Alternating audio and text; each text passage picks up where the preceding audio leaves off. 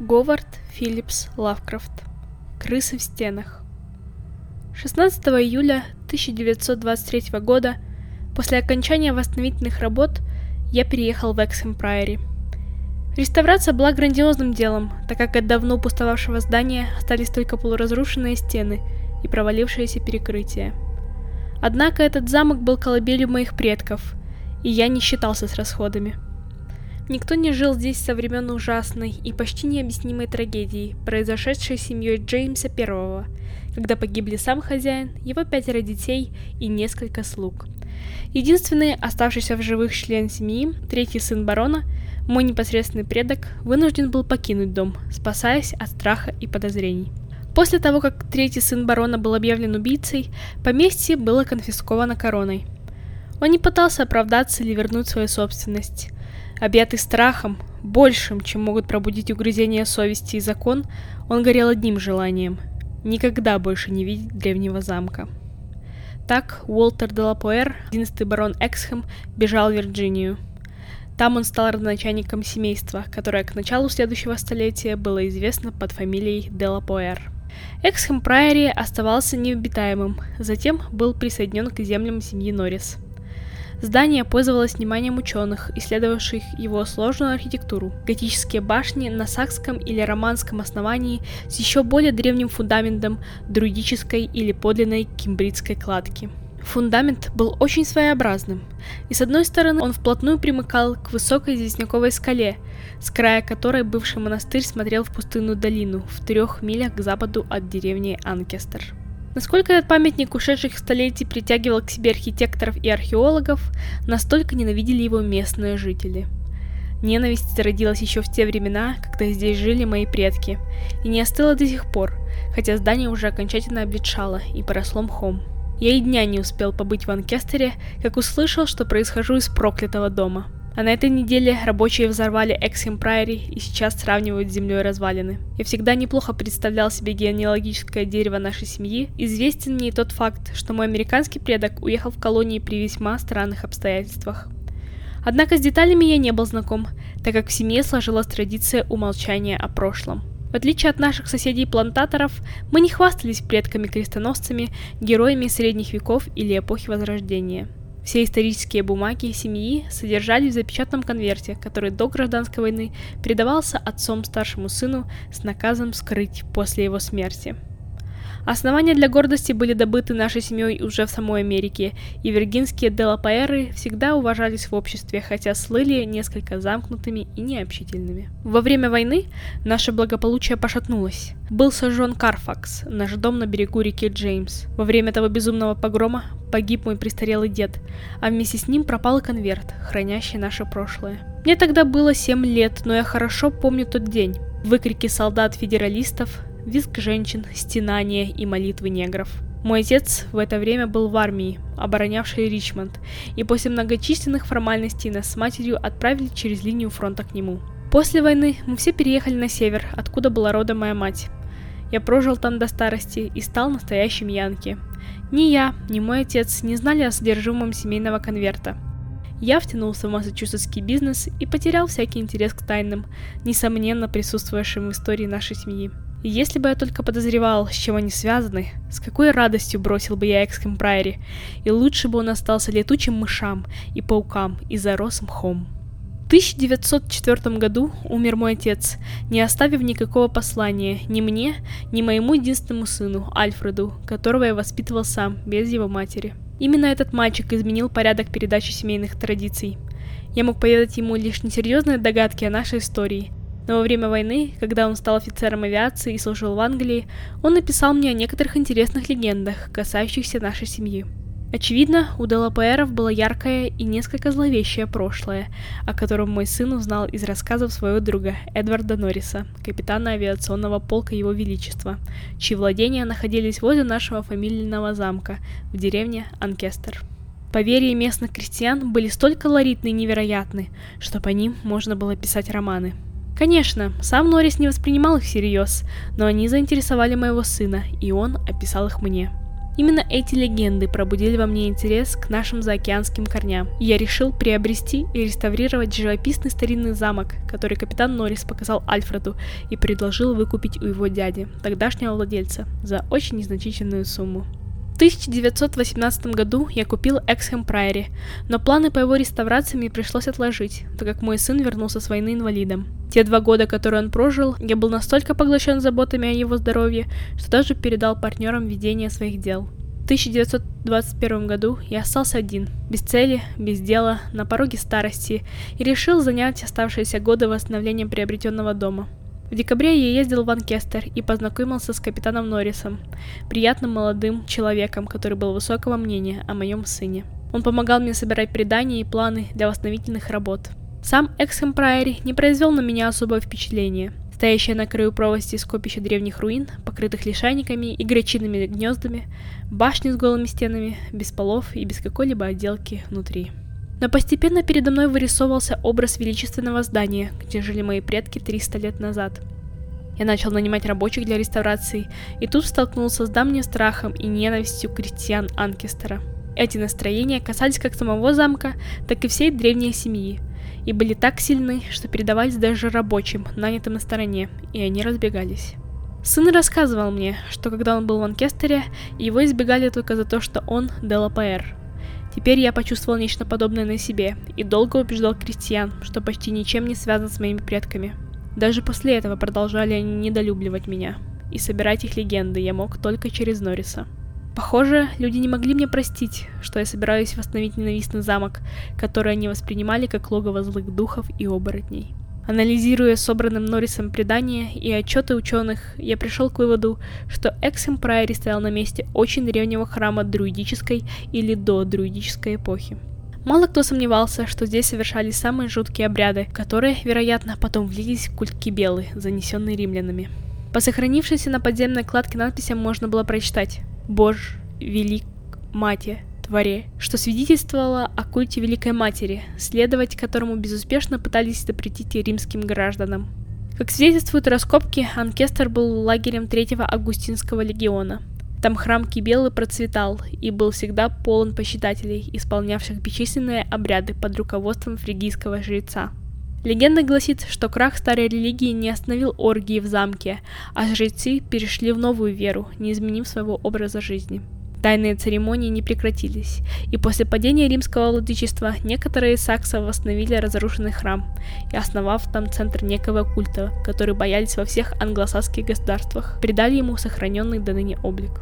Около тысячного года нашей эры Эксхэм Прайори упоминается в летописи как замок, окруженный огромным, неогороженным, так как народ боялся доходить садом, принадлежащий таинственному и могущественному монашескому ордену. Замок не был разрушен викингами, но после нормандского завоевания он, должно быть, пришел в упадок. Как бы то ни было, в 1261 году Генрих III даровал замок моему предку, Гилберту де Лапуэру, первому барону Эксхэмскому. До той поры репутация нашего рода была чиста, но потом что-то случилось. В летописи 1407 года упомянут один Делапаэр, проклятый богом, а в народных преданиях замок, построенный на месте языческого капища, стал слыть зловещим и страшным местом. Эти предания вызывали суеверный страх, усиливающийся под гнетом множества недомолвок и мрачных намеков – они представляют моих предков порождением демонов, среди которых Маркиз де Сад и Жиль де Рес показались бы невинными детишками, и приписывают им вину за случавшееся на протяжении нескольких поколений исчезновения людей. Самыми отрицательными персонажами легенд были, несомненно, сами бароны и их прямые наследники. Если же какой владелец замка имел добропорядочный нрав, он неизменно умирал быстрой, необъяснимой смертью, и его сменял новый злодей – Казалось, у баронов Эксхэм был свой внутрифамильный темный культ, открытый даже не для всех членов семьи и руководимый старшим в роду.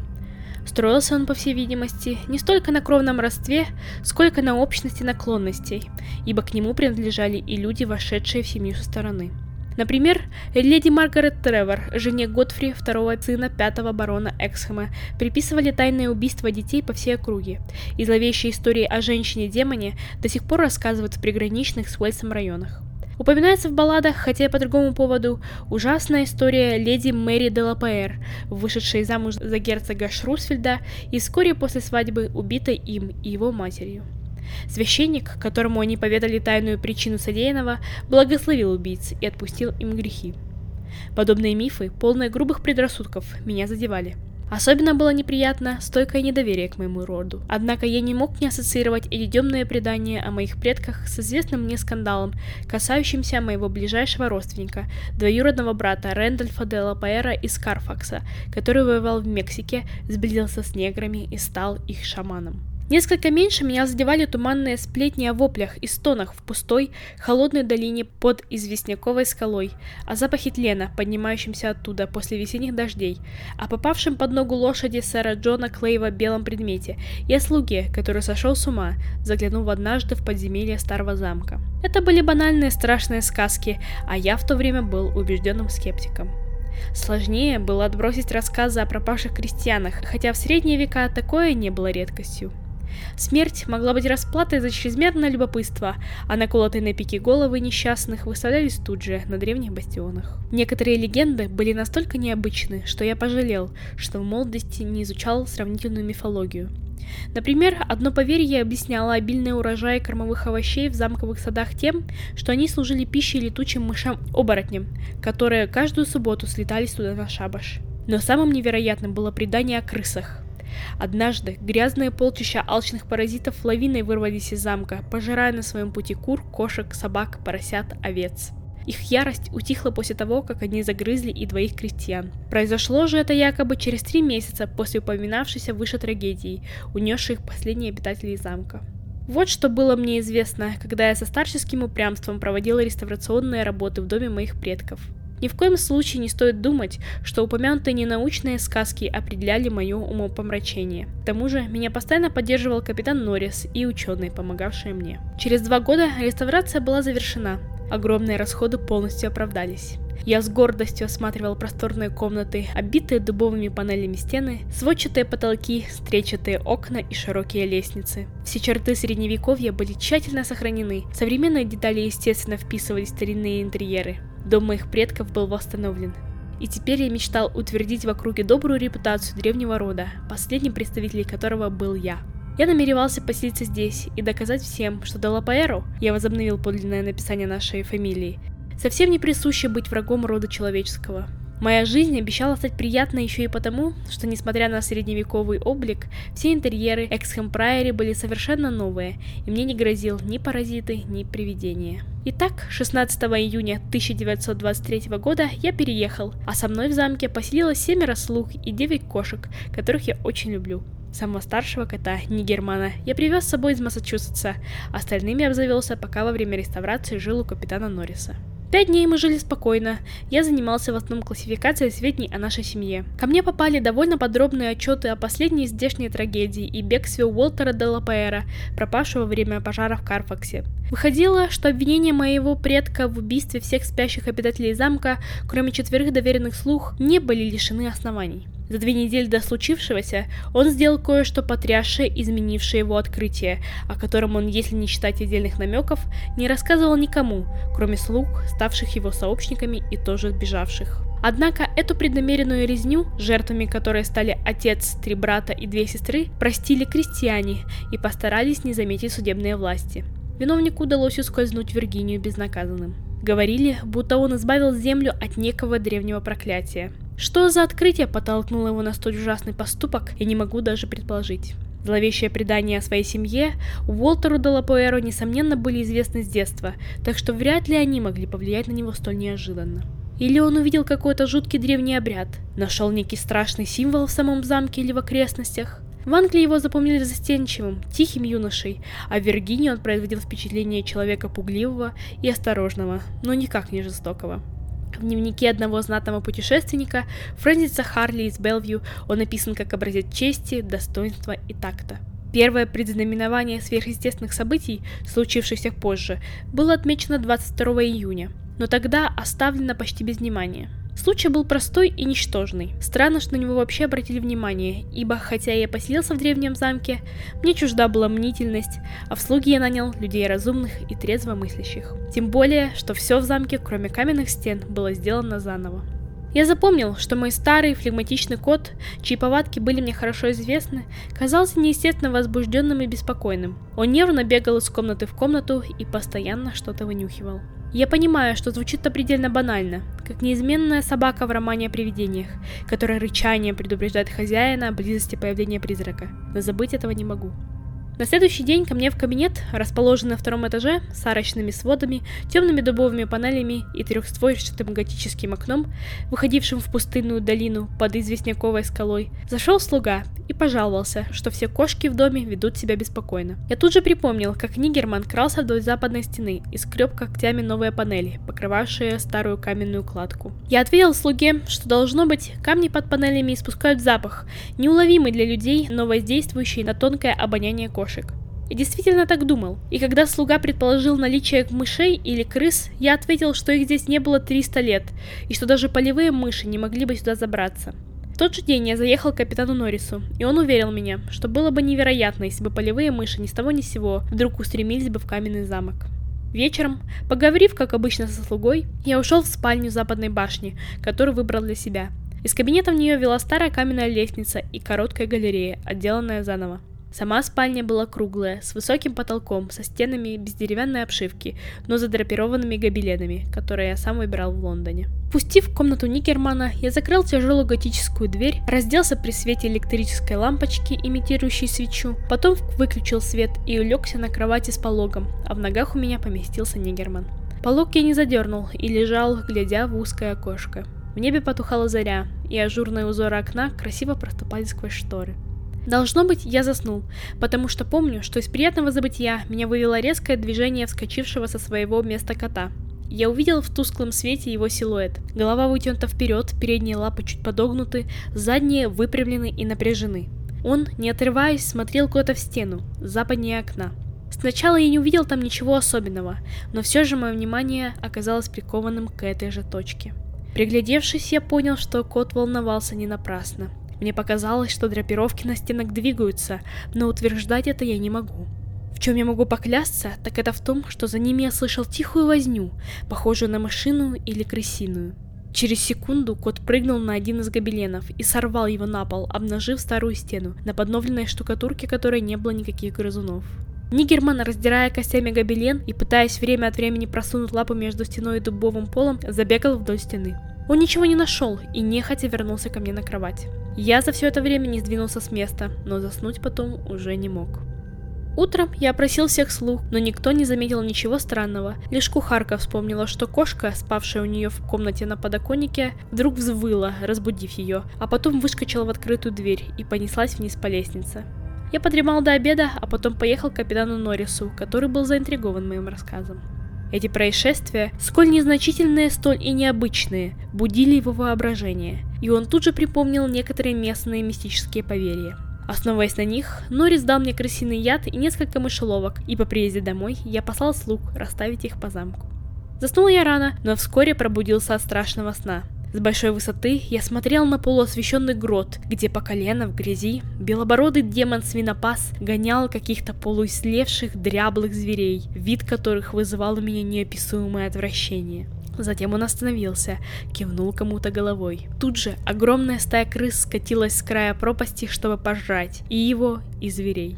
Меня разбудили движения Нигермана, который, как обычно, спал у меня в ногах. Мне сразу стало ясно, почему он выгибает спину, шипит и, выпуская когти, царапает мне ноги. Отовсюду слышалось, как по замку шныряют огромные голодные крысы. Заря потухла, и в темноте я не мог разглядеть, двигаются ли уже восстановленные драпировки, и поэтому поскорее включил свет.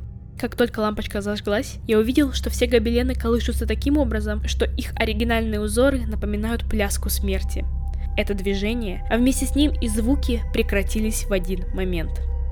Вскочив с кровати, я схватил ручку от металлической грелки с углями, пошуровал ей за гобеленами и приподнял один из них. Там ничего не было, только штукатуренная стена. Даже кот перестал нервничать. Я смотрел поставленную в моей спальне мышеловку. Все ходы захлопнулись, но мышеловка была пуста. даже клочка шерсти не осталось. О том, чтобы снова лечь спать, не могло быть и речи, и поэтому я, взяв свечу, пошел с котом по галерее к лестнице, спускающейся в мой кабинет. Но едва мы дошли до каменных ступенек, как Нигерман ринулся вперед и исчез. Когда я сам сошел в кабинет, то сразу же услышал звуки, которые невозможно ни с чем спутать. Дубовые панели кишели крысами, а Нигерман метался с яростью охотника, теряющего добычу. Я зажег свечу, но на этот раз шум не прекратился. Крысы продолжали свои игрища, топая с такой силой, что я мог определить общее направление их движения. Происходила грандиозная миграция этих животных откуда-то сверху в подвал или еще глубже. Я услышал шаги в коридоре, распахнулась дверь и появилось двое слуг. Оказалось, что и все остальные кошки вдруг начали шипеть и выгибать спины, а потом унеслись вниз по лестнице и сейчас мяукали и скреблись у двери в подземелье. Я спросил, не слышали ли слуги крыс, но они ответили отрицательно. Я хотел было обратить их внимание на шорохи, но тут заметил, что они прекратились. Сопровождаемый слугами, я спустился к двери подземелья, но кошки уже разбежались. Я решил обследовать подземелье позже, а пока только осмотрел мышеловки. Все они сработали, но никто не попался. До утра я сидел задумавшись в кабинете, отмечая, что звуки слышали только кошки и я, и вспоминая все известные мне подробности легенд о замке. До полудня проспал в библиотеке в мягком кресле, которое поставил там в ущерб средневековым интерьерам, а потом позвонил капитану Норрису с тем, чтобы он приехал и помог обследовать подземелье. Мы не нашли ничего примечательного, разве что нас волновал тот факт, что подземный склеп был, по-видимому, построен руками римлян, Низкие арки и массивные столбы были подлинно римскими. Не то что грубые сакские постройки, гармоничными и стройными, напоминавшими об эпохе Цезарей. На стенах было множество описанных археологами надписей. Например, «Влад», «Врем», «Против понтифик Атис». При упоминании об Атисе я вздрогнул, вспомнив, что читал у Катула о жутких обрядах в честь этого восточного божества, чей культ был смешан с почитателями Кибелы. При свете фонарей мы с Норрисом без особого успеха пытались разобрать полустершиеся рисунки на прямоугольных каменных блоках, служивших алтарями. Мы вспомнили, что один из рисунков, солнце с лучами, датировался учеными доримским периодом. Значит, алтари были взяты римскими жрецами из более древнего храма коренных жителей, стоявшего на этом месте. На одном из алтарей меня привлекли коричневые пятна. Состояние же поверхности самого большого из них указывало, что на нем разводили огонь. Там, вероятно, сжигали жертвы. В этом склепе, у дверей которого скреблись кошки, мы с Норрисом решили провести ночь. Слуги снесли вниз диваны, и им было приказано не обращать внимания на ночную беготню кошек. Нигермана мы взяли с собой, полагаясь на его чутье. Мы закрыли тяжелую сработанную под средневековье дубовую дверь, зажгли фонари и стали ждать. Подземелье было очень глубоким. Его фундамент, вероятно, уходил даже вглубь известняковой скалы, нависающей над пустой долиной. Я не сомневался, что неизвестно откуда взявшиеся крысы стремились именно туда, хотя я не мог понять зачем. Пока мы лежали в ожидании, я изредка забывался неглубоким сном, от которого меня пробуждали нервные движения кота. Мой сон был нездоровым и походил на тот, который мне привиделся предыдущей ночью. Снова темный грот, свинопас с жутким погрязшим в грязи стадом, но сейчас все детали сна будто приблизились, были видны отчетливее, и разглядел расплывчатые черты одного из животных и пробудился с таким криком, что Нигерман прыгнул в сторону, а бодрствующий капитан Норрис громко рассмеялся. Зная он причину моего крика, он бы воздержался от смеха, но я почти ничего не запомнил своего кошмарного сна. Страх иногда поражает память весьма кстати. Когда все началось, Норрис разбудил меня, предлагая прислушаться к кошкам. Из-за закрытой двери доносилось душераздирающее мяуканье и скрежет когтей, а Нигерман, не обращая внимания на сородичей снаружи, носился вдоль голых стен. Я, так как происходило нечто аномальное, необъяснимое, почувствовал острый страх. Крысы, если только у меня и кошек не развились галлюцинации, шурша, соскальзывали вниз внутри римских стен, которые я считал сделанными из монолитных известняковых блоков. Но даже если это было так, если там были внутри живые существа, то почему Норрис их не слышит? Почему он обращает все свое внимание на Нигермана и кошек снаружи и не догадывается, чем вызвано их поведение? К тому времени, как я, по возможности спокойно и логично, сумела рассказать Норрису, что я, казалось, слышал, Шим утих. Он удалился вниз, вглубь, ниже всех возможных погребов, и как будто вся скала под нами заполнилась рыскающими крысами. Норрис не проявил скептицизма, наоборот, он выслушал меня внимательно. Он жестом показал мне, что и кошки за дверью стихли, как будто потеряли след крыс. Однако Нигерман вновь разбушевался и теперь бешено царапал основание алтаря в центре склепа. Происходило нечто невероятное. Я видел, что капитан Норрис, человек материалистически мыслящий, куда более молодой и здоровый, чем я, тоже был не на шутку встревожен. Хотя, может быть, и потому, что всю жизнь слушал местные легенды. Мы завороженно смотрели на кота, который, постепенно успокаиваясь, все еще бегал вокруг алтаря. Норрис перенес фонарь поближе к алтарю, опустился на колени и стал соскребать старые лишайники, чтобы лучше осмотреть то место, где тяжелая плита сходилась с полом. Он ничего не нашел и уже хотел подняться, когда я заметил одно простое обстоятельство, заставившее меня задрожать, хотя оно только подтвердило уже оформившееся подозрение. Я сказал о нем Норрису, и некоторое время мы напряженно наблюдали простой и неоспоримый феномен. Пламя фонаря, поставленного около алтаря, заметно отклонялось, как бывает при сквозняке в сторону. Струя воздуха, несомненно, исходила из щели между полом и алтарем. Остаток ночи мы провели в хорошо освещенном кабинете, нервно обсуждая дальнейшие действия. Одного только открытия, что под древнейшей римской кладкой существует еще одно глубочайшее подземелье, пока не обнаруженное никем из работающих здесь 300 лет археологов, было бы достаточно, чтобы взволновать человека. А тут еще зловещие легенды, окружающие замок. Возбужденное сознание подсказывало два выхода. От подальше покинуть замок навсегда, или, набравшись смелости, решиться на приключение и произвести вскрытие пола в подземелье. К утру мы решились на компромисс. Поехать в Лондон, набрать группу профессиональных ученых-археологов и с их помощью раскрыть тайну. Кстати, прежде чем покинуть подземелье, мы безуспешно пытались двинуть с места алтарь, который, несомненно, был дверью в пугающую неизвестность. А теперь разобраться во всем мы хотели... А теперь разобраться во всем мы хотели предоставить более подготовленным людям. Мы долгое время провели в Лондоне, договариваясь с пятью учеными, неоспоримо авторитетными людьми, на которых, бы на которых можно было бы положиться и в том случае, если в ходе дальнейших исследований всплывут какие-либо семейные тайны. Рассмотрев наши факты, догадки, легенды, они не только не стали высмеивать нас, но и, напротив, проявили искренний интерес и сочувствие. Нет необходимости упоминать все имена, но могу назвать, например, Сэла сэра Уильяма Бринтона, прославившегося раскопками Траада. Когда наконец тронулся поезд, увозивший всю нашу группу в Анкестер, я вдруг почувствовал, что стою на пороге ужасных открытий. Возможно, так на меня подействовала совпадавшая с началом экспедиции смерть нашего президента за океаном и общая атмосфера траура среди живших в Англии американцев.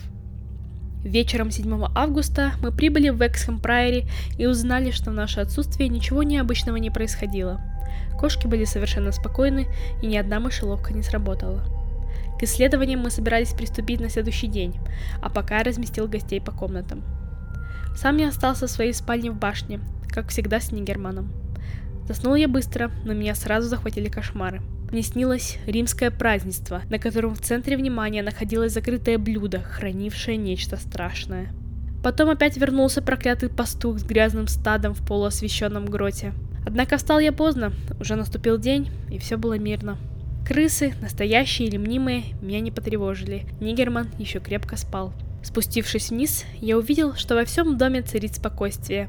Один из исследователей, Торнтон, довольно нелепо пытался объяснить установившийся покой тем, что природные силы уже показали мне то, что я должен был увидеть. К 11 часам утра все было готово к работе, и вооружившись мощными электрическими фонарями и специальным инструментом, мы сожгли в подземелье и закрыли за собой дверь. Нигермана ученые, полагаясь на его чутье, решили взять с собой на случай встречи с крысами. Мы бегло осмотрели римские надписи и украшения алтаря, так как трое из ученых их уже видели, а все пятеро читали их описание. Все внимание было обращено на центральный алтарь, и уже через час сэр Уильям Вринтон налег на использовавшийся в качестве рычага и плита отклонилась назад. Если бы мы не были подготовлены, то открывшееся жуткое зрелище привело бы нас в ужас. Через квадратный люк в каменном полу мы увидели лестницу с истертыми ступенями, усыпанную человеческими костями.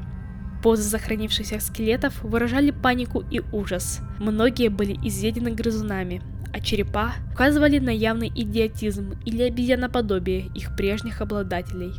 Вниз от страшных ступеней уходил тоннель, похоже выбитый в скале и пропускающий поток воздуха. Это не было мгновенным колебанием воздуха, как, например, при захлопывании люка, но постоянным свежим дуновением. Несколько помедлив, мы с содроганием принялись расчищать проход. Именно в этот момент сэр Уильям, осмотрев каменные стены, сказал, что тоннель, судя по направлению стесов, был пробит снизу. Теперь я должен собраться и особо тщательно подбирать слова. Спустившись на несколько ступенек, мы увидели спереди свет. Не мистический фосфорицирующий, а нормальный дневной свет, который не мог проникать откуда-либо, кроме как через неизвестное отверстие в известняковой скале, на которой стоял замок. В том, что эти отверстия не были найдены ранее, нет ничего удивительного. Долина совершенно необитаемая, а скала, нависающая над ней под углом, столь высока, что осмотреть ее всю под силу только альпинисту. Через несколько шагов у нас перехватило дыхание от нового кошмара, и перехватило дыхание в прямом смысле слова, так как Торнтон упал в обморок на руки застывшего без движения соседа. Норрис, полное лицо которое вдруг побелело и обрюзло, дико закричал, а я, кажется, захрипел и закрыл глаза. Тот, кто стоял за мной, безжизненным голосом простонал. «О боже!» Из семи мужчин только сэр Уильям Бринтон сохранил самообладание, хотя шел во главе группы и должен был увидеть этот ад первым. Это был полуосвещенный грот гигантских размеров, в котором я разглядел могильники, сложенные в круг валуны, римское строение с низким куполом, разрушенный сакский жертвенник, а английскую деревянную постройку. Но все это меркло на фоне моря костей. Большинство из них было насыпано беспорядочными грудами, а некоторые были еще и соединены в скелеты, позы которых указывают на демоническую ярость. Они или отбивались от угрозы, или кровожадно хватали других. Антрополог доктор Траск начал обследовать черепа и озадаченно признал неизвестный ему деградирующий тип. Большинство из них по степени эволюции стояли ниже пелтодонского человека, но по всем признакам были человеческими. Черты некоторых черепов говорили о более высокой стадии развития, а отдельные представляли собой высокоразвитый современный тип. Кости были изгрызаны крысами, а также носили отпечатки человеческих зубов. В перемешку с ними валялись мелкие косточки крыс, могильщиков и последних жертв древней трагедии. Удивительно, но после всех этих открытий мы были все еще живы и даже сохранили рассудок.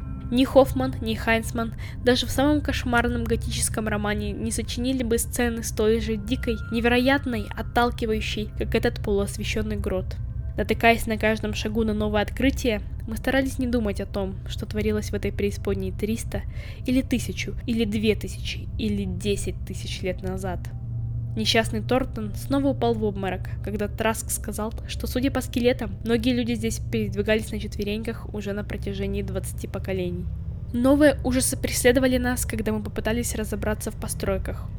Четвероногих людей, среди них нам встретилось несколько более современных скелетов прямоходящих, содержали в загонах, откуда они потом вырвались, гонимые голодом или страхом перед крысами. Узников были целые стада, Откармливали их, очевидно, фуражными овощами, разложившиеся остатки которых тоже были здесь, утрамбованные в каменные закрома до римской постройки. Теперь стало ясно, почему мои предки содержали такие огромные сады. О боже, дай мне забыть это. Для чего предназначались узники, тоже не приходилось спрашивать. Сэр Уильям, стоя с фонарем в римской постройке, рассказывал о немыслимых ритуалах и об особой диете, которой придерживались жрецы доисторического культа, которая потом влился в куртки Белы. Норрис, проведший военные годы в траншеях, не смог удержаться на ногах в английском доме, оказавшемся бойней и кухней, как он и предполагал. Но видеть привычную английскую утварь в таком месте, читать там английские надписи, последние из которых относятся к 1610 году, я не смог войти в этот дом, в котором творилось столько зла, пересеченного кинжалом моего предка Уолтера де Лапуэра. Я отважился войти в сакское строение с обвалившимися дубовыми дверями и увидел внутри 10 выстроенных в ряд камер с ржавыми решетками. В трех из них были узники, скелеты высокой степени эволюции, на пальце у одного из которых я обнаружил перстень с печатью, воспроизводивший мой собственный герб. Сэр Уильям нашел более древний каземат под римским зданием, но камеры там были пусты. Под ними был узкий тайник, хранящий аккуратную коллекцию костей, на некоторых из которых были выгравированы параллельные надписи на латинском, греческом и фригийском языках. Тем временем доктор Траск вскрыл один из доисторических могильников и достал черепа несколько более развитые, чем у гориллы, со следами идеографических надписей. Пока длился весь этот кошмар, спокоен был лишь мой кот. Увидев, как он невозмутимо уселся на кучу костей, я подумал о том, какие тайны могут хранить его мерцающие желтые глаза.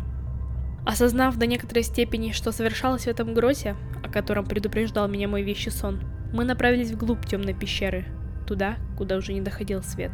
Пройденные несколько шагов открывали нам ряды ям, в которых обычно кормились крысы, но которые с некоторых пор перестали пополняться. Армия крыс перекинулась на живых узников, а потом вырвалась из замка, опустошая окрестности, что и было отражено в достопамятных легендах. О боже! Эти черные ямы, распиленных, высосанных костей и скрытых черепов, кошмарные траншеи, забитые костями пятикантропов, кельтов, римлян и англичан за столько веков греха. Некоторые были заполнены доверху, и определить их глубину было невозможно. Другие казались бездонными. Даже свет фонаря не достигал дна. Какие еще ужасы они хранили? Один раз я сам оступился вблизи такой бездны и пережил момент животного страха. Я, должно быть, долго там стоял, потому что рядом уже никого не было, кроме капитана Норриса. Потом, из темноты вдали, я услышал звук, который уж так хорошо знал — мой черный кот ринулся туда, в неизведанную бездну, как крылатое египетское божество. Но и я не отставал. Через секунду я уже слышал жуткое топание этих демонических крыс, которые опять тянули меня туда, где в центре земли безликий сумасшедший бог Ньярлатотеп завывает в темноте под аккомпанемент двух бесформенных тупых флейтистов. Мой фонарь погас, но я продолжал бежать. Я слышал голоса, выкрики и эхо, но все заглушало это вероломное, порочное топтание. Оно все поднималось, поднималось, как очиневший, раздутый труп поднимается над маслянистой поверхностью реки и плывет под мостами к черному гнилому морю. Что-то наскочило на меня, мягкое и полное. Должно быть крысы, плотная, алчная орава, пожирающая и мертвых, и живых. Почему бы крысам и не сожрать Делапаэра, раз Делапаэра ели запретную пищу? Война сожрала моего мальчика, будь они все прокляты, а янки сожрали Карфакс, в огне пропал мой дед и секретный конверт. Нет, нет, я не тот дьявольский пастух в гроте. Я у одного из бесформенных зверей лицо не Эдварда Норриса. Кто сказал, что я Делапаэр? Норрис жив, а моего мальчика нет. Почему Норрису принадлежат земли Делапаэров? Это шаманство, говорю я вам. Пятнистая змея. Проклятый Торнтон, я отучу тебя падать в обморок от того, что делает наша семья. Это кровь, ты ничтожество. Я покажу тебе, как брезговать. Извольте. Великая Матерь, Великая Матерь. Атис, Диад, Ад, Аудаун, Багус, Дунат, Орт, Донас.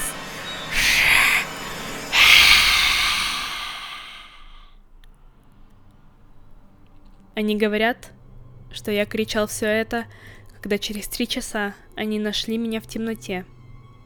Нашли рядом с полусъеденным телом капитаном Норриса и моим котом, пытавшимся меня загрызть. Они взорвали Экскомпрайери, забрали моего Нигермана и заперли меня в этой комнате с решетками. Теперь все шепчутся о моей наследственности и поступках. Торнтон в соседней комнате, но поговорить с ним они мне не дают. Они также стараются скрывать все сведения о замке. Когда я говорю о бедном Норрисе, они обвиняют меня в немыслимом преступлении, но они должны знать, что это сделал не я. Они должны знать, что это крысы, шаркающие, шмыгающие крысы, чей топот никогда не даст мне заснуть. Дьявольские крысы, которые бегают за обшивкой моей комнаты и зовут меня к новым кошмарам. Крысы, которых они не слышат. Крысы. Крысы в стенах.